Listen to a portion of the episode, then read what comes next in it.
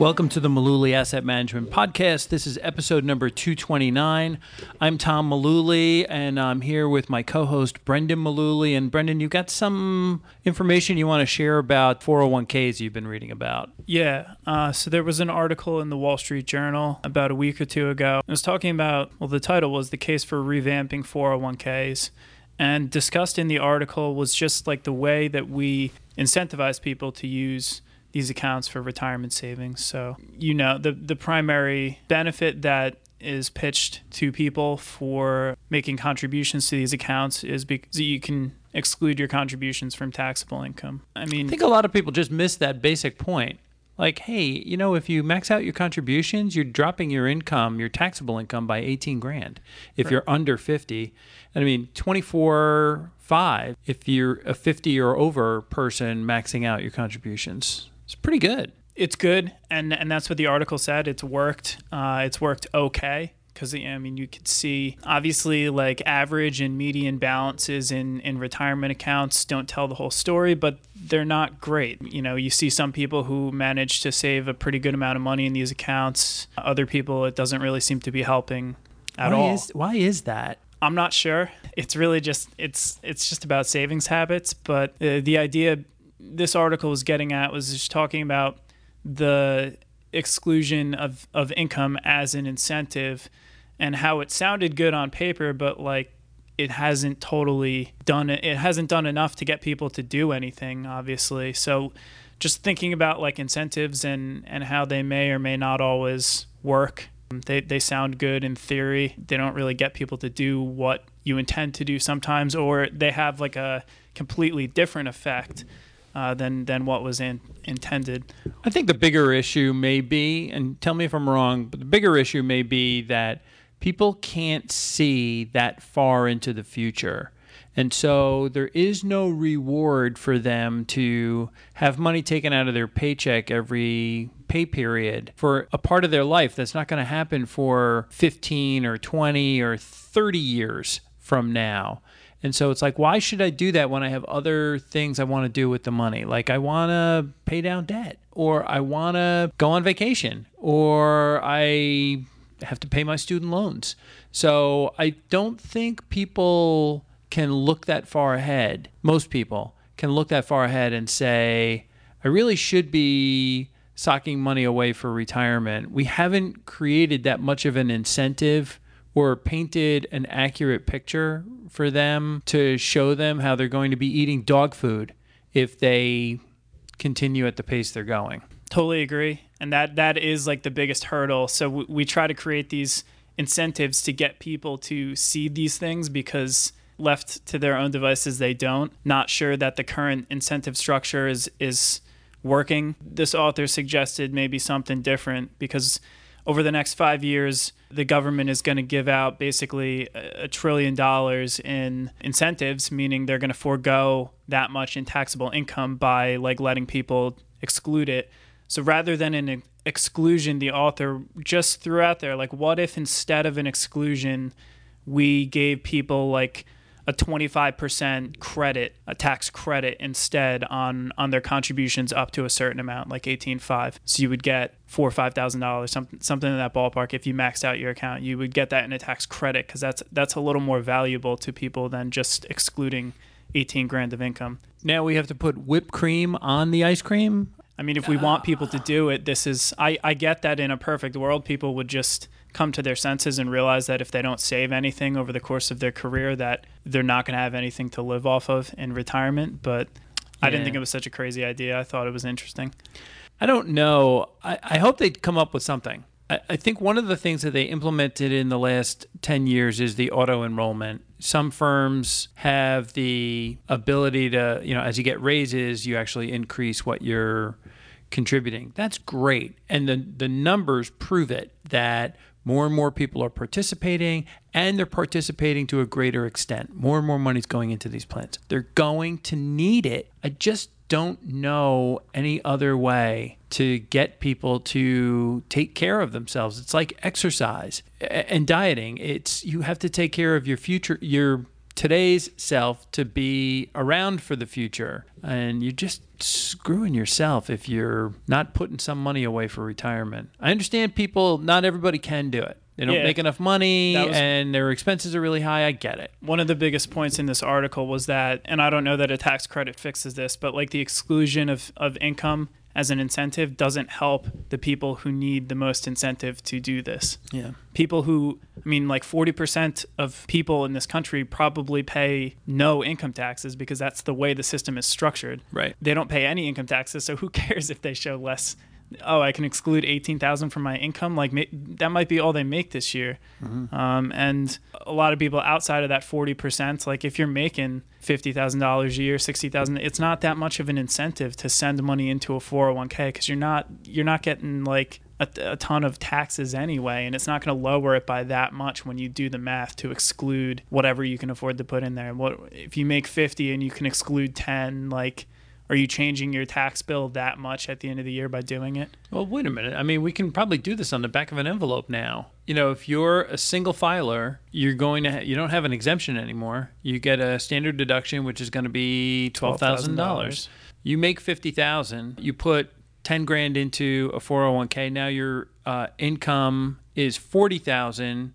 Now you take the personal exemption. Now you're down to twenty eight thousand. What's the difference? I mean, it's going to be some difference in between terms of like the what their tax, tax- bill due. Right. It might be like I would imagine not more than a thousand dollars or something. Like that's Yeah. not and and then when you take that thousand and disperse it over their paycheck twenty six Right, times a year or yeah. whatever whatever it is, like do they notice? Does it matter? Not really, probably. Maybe they should just tell people like when you put money into 401ks that uh, they're going to get all the hot IPOs or they're going to get all the marijuana stocks Yeah. uh, or the Bitcoin Right. or something that's going to really, you know, it's a double-edged sword uh, and i get your point like something that makes it more exciting like the exciting part about saving for your future i guess to some people if there is an exciting part would be the investing but that's like i think that's dangerous too because then you're encouraging people to get like excited about investing their like 401k money because i think a pretty decent rule of thumb is that if you're like excited about putting money into an investment that it's probably a terrible idea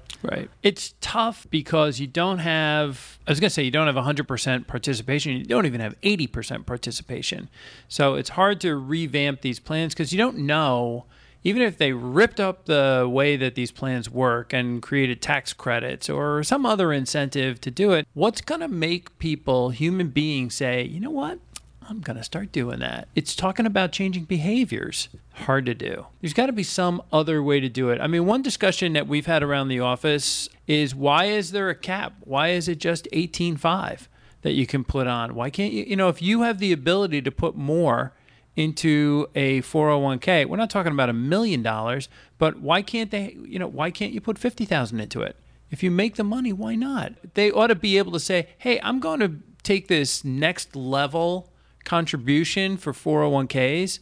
I know everybody gets this 18.5 threshold, but if I go to 50,000, I'll opt out of Social Security. Give my Social Security check to somebody else, someone who really needs it. Yeah, th- there would have to be some kind of a balance because I think the reason that there is a cap is because the, the people that it would serve, again, aren't the people that we're talking about here. Yeah. The ones who these incentives would be aimed at, the people who really need to take control of their future the most, I just who have no retirement savings. Have you ever thought what life would be like if we just didn't have 401ks and IRAs? I mean, stop for a second. Everybody talks about the good old days when people had pensions. You know, like at most, we saw this number just recently. It was something less than 50%, like 46% of workers 50 years ago had pensions. So they Yeah, weren't we're- the we're good re- old days. We're re- reminiscing about the good old days that never existed. That never existed. do all of the time across all spectrums of life. The world was always better in our memories, and Holy- that's just you know. Holy crap. I mean, you look at what some, the wreckage that people go through when they have an emergency and they got to take money out of their 401k retirement plan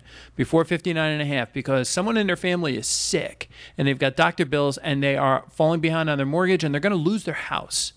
Okay. This is serious. Why do we even have some of these retirement plans? Why why can't people just save their own money? I mean, it's I know it's a rhetorical question. We'll have to have another podcast. We'll have to get some cannabis products in here or something and talk about bigger issues. But we talk about the golden days in the 50s and 60s when everybody worked at, you know for GE and they had a worked at the factory and they had a they had a pension and you know they bought a house for $11,000 on Long Island. Everyone was happy. That's not true. That didn't happen. So it happened to less than half of the people that were working during that period 50 and 60 years ago.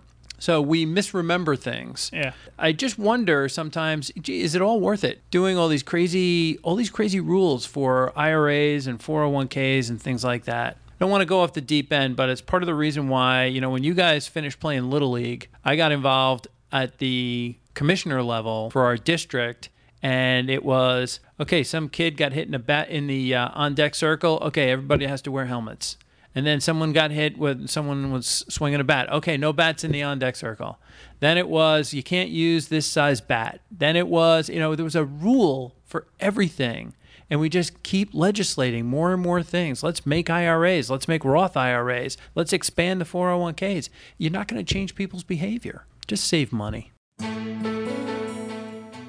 Tom Mullooly is an investment advisor representative with Mullooly Asset Management. All opinions expressed by Tom and his podcast guests are solely their own opinions and do not necessarily reflect the opinions of Mullooly Asset Management. This podcast is for informational purposes only and should not be relied upon as a basis for investment decisions. Clients of Mullooly Asset Management may maintain positions in securities discussed in this podcast. Yeah, I, I think you got to find that balance between having rules and just not having any rules because I don't think the opposite end of the spectrum works either, where you just Right. leave everybody on their own because Yeah. we won't do that. Like if we don't try to incentivize or maybe even like force people to save for retirement through forced meaning like social security or pension and incentivized meaning IRA or 401k or whatever it may be. If we don't do any of that, the behavior doesn't change or it gets worse because now there's no incentive at all. So now literally nobody is doing it instead of just like most of the people. Then what happens when like people can't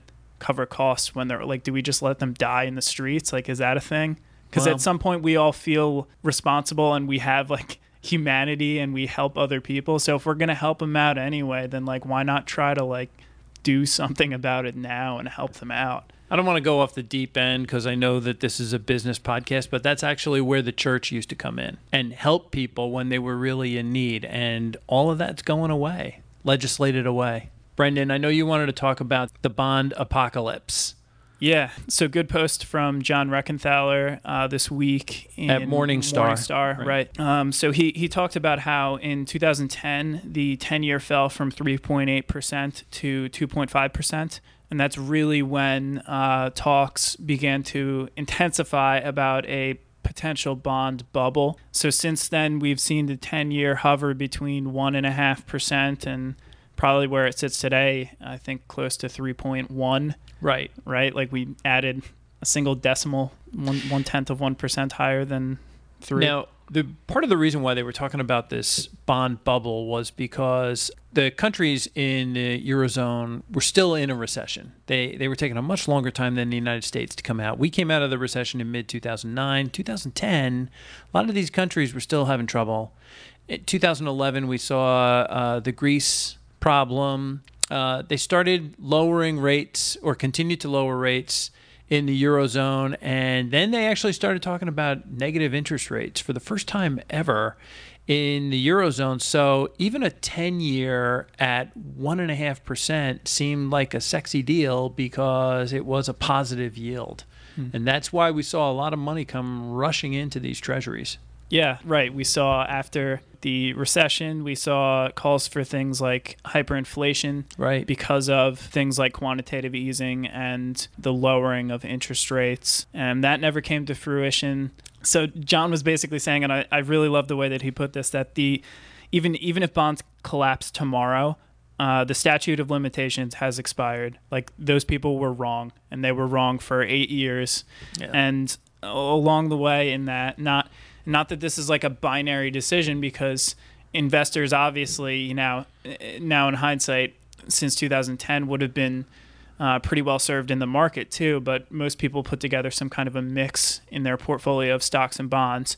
Um, and the bond side would have been just fine when we were calling for doom and gloom. So 2000, 2010, this is the aggregate bond index. 2010 up 6%, 2011 up 7.5%, 2012 up 4%, 2013 down 2%. Okay, so all through through these years they were looking for bonds to get destroyed. Yeah, a bubble. I think a bubble implies like like great pain. Yeah. Obviously, maybe a bond bubble um, is less than a stock bubble, but calling something a bubble means people are going to lose their shirts in it. Right. 2013 down 2%, 2014 up half a percent, uh, 2015 up half a percent. Uh, 2016 up two and a half percent. 2017 up three and a half percent. This year so far down what like one one and a half percent. About one and a half, right? Right. Yeah. Good article from John, and and one of the points that he made in there was that the quote unquote smart money, so people in our line of work uh, and investment professionals were the ones calling for the bond bubble, not mom and pop investors because everyone likes to joke about you know the uh, the, the, dumb average, money, average, the dumb yeah, money, yeah. The, these dumb people who kept piling their money into bonds and bond funds over the course of the last eight years and did just fine. Yeah. Uh, whereas we have professionals who maybe are getting too wrapped up in the details or whatever narrative they're trying to spin and clearly wrong. You know, in this period, this last eight or ten years, I think the lesson really has been for investors, you know, with yields at levels where you need a microscope to see them, uh, they're so small. You're not really buying bonds for income, are you? You're really, I mean, you want to buy bonds and hold them in your account for some kind of uh, bumper or diversification. Yeah, it's uh, it's it's funny that you say that because another good post from from Morningstar over the last couple of weeks. I, I agree with your point, by the way. Is from uh, Ben Johnson, and he talks about the different kinds of bonds and how some of them are better diversifiers than others. So you're talking about low low yields on bonds. We've seen that over the last eight years, but some bonds yield more than others. Right. Um, and and you might think all all bonds are equal here. So conventional wisdom says stocks and bonds they're not perfectly correlated. So uh, it's you know two two asset classes that people like to pair together uh, for reasons of di- diversification. Um, but it depends, is the answer, because depending on what kind of bonds you put in your portfolio, they may or may not act as the buffer that you described when when stocks are taking taking a downturn. Well, I think a good example of that would probably be probably probably be high yield bonds. Right. Um, you know these junk bonds these are corporate bonds that are issued with some pretty high, higher than average rates. In our experience, we found that they tend to move like stocks. So it's tough because I'm sure there have been, will be in the future, people out there who want to be in something like bonds because they have heard that they are uh, less risky than stocks, which is generally true but then at the same time we'll look at bonds and say ah this one yields more than that one. Why don't i put my money here? If they don't really know what they're doing that may not be the strategy they want to go with because they're going to get not stock like volatility but but not super far off either. And that's kind of what ben looks at in this article.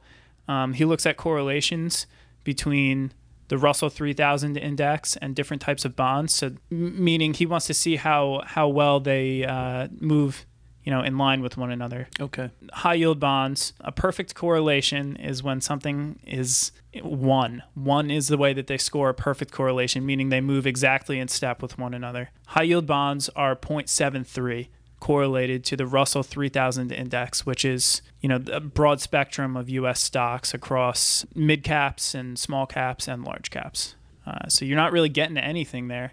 No. And you could find you could find another equity piece. You could find like international stocks are probably 0.73 correlated to US stocks. You're going to get you're basically what you're saying is you're going to get about the same kind of risk Yeah. that comes with it uh, with the returns that you're getting. Yeah, and and so to speak to that, during uh, 2008 2009, the biggest drawdown on the Russell 3000 reached uh, 51 percent during during that time period, and high yield bonds were down 33 percent. Right, so you're not getting much there. I mean, You still got whacked. yeah, Um, whereas you know these correlations too, they're not they're not exactly static as as Ben alludes to. So even even things like treasuries at their worst during 2008 2009 were off but they were off like 4% Right. you know and they and they finished up the year of 2008 up and depending on where you were um, out the spectrum of uh, you know the duration of the bond portfolio you could have been up as much as i think long-term bonds in 2008 were up like 15 20% but the, the biggest risks for bonds are basically the credit risk which is what we're, we're speaking about which is you know how likely are these bond issuers to pay back the money Right. that that they've been loaned, which is essentially you're you're a loaner when when you own bonds. Um, how likely are they to pay you back? More likely being things like treasuries from the U.S. government, and less likely being bonds issued by you know, companies that are suspect with crummy looking balance sheets or a And poor every, history. and every 90 days they're reporting earnings and you know you kind of get a trend from there Yeah, or duration risk, meaning you know how long are you loaning the money for? Um, and and so what what Ben has seen uh, lately with with inflows at least has been that people are looking for high quality bonds and they're taking like little t- little or no duration risk. so we're also seeing the same kind of things a fractured market so to speak with municipals because now some municipalities are more riskier than others Right. state of new jersey good example. It used to be you know these um, turnpike bonds used to be aaa rated. Fantastic. Now state of new jersey bonds are all getting marked down. State of illinois same thing. So you got to be really selective when you're making investment decisions on municipals on corporates really anywhere. You want to know the exposure you're getting. So obviously, if you're buying an individual bond, I mean, do do your homework on whatever the corporation or municipality is. Um, if you, if you put money into a bond mutual fund or an ETF, look at the exposures, see what kind of credit ratings the portfolio has overall, and how much in each category, and you know the duration of the portfolio is going to have a big impact um, in terms of if interest rates continue rising, uh, things with longer duration are, are going to be affected more than ones with shorter duration. Good stuff. As a friend of the firm would say fascinating. All right that's going to do it for episode 229 thanks for tuning in and we will catch you on the next episode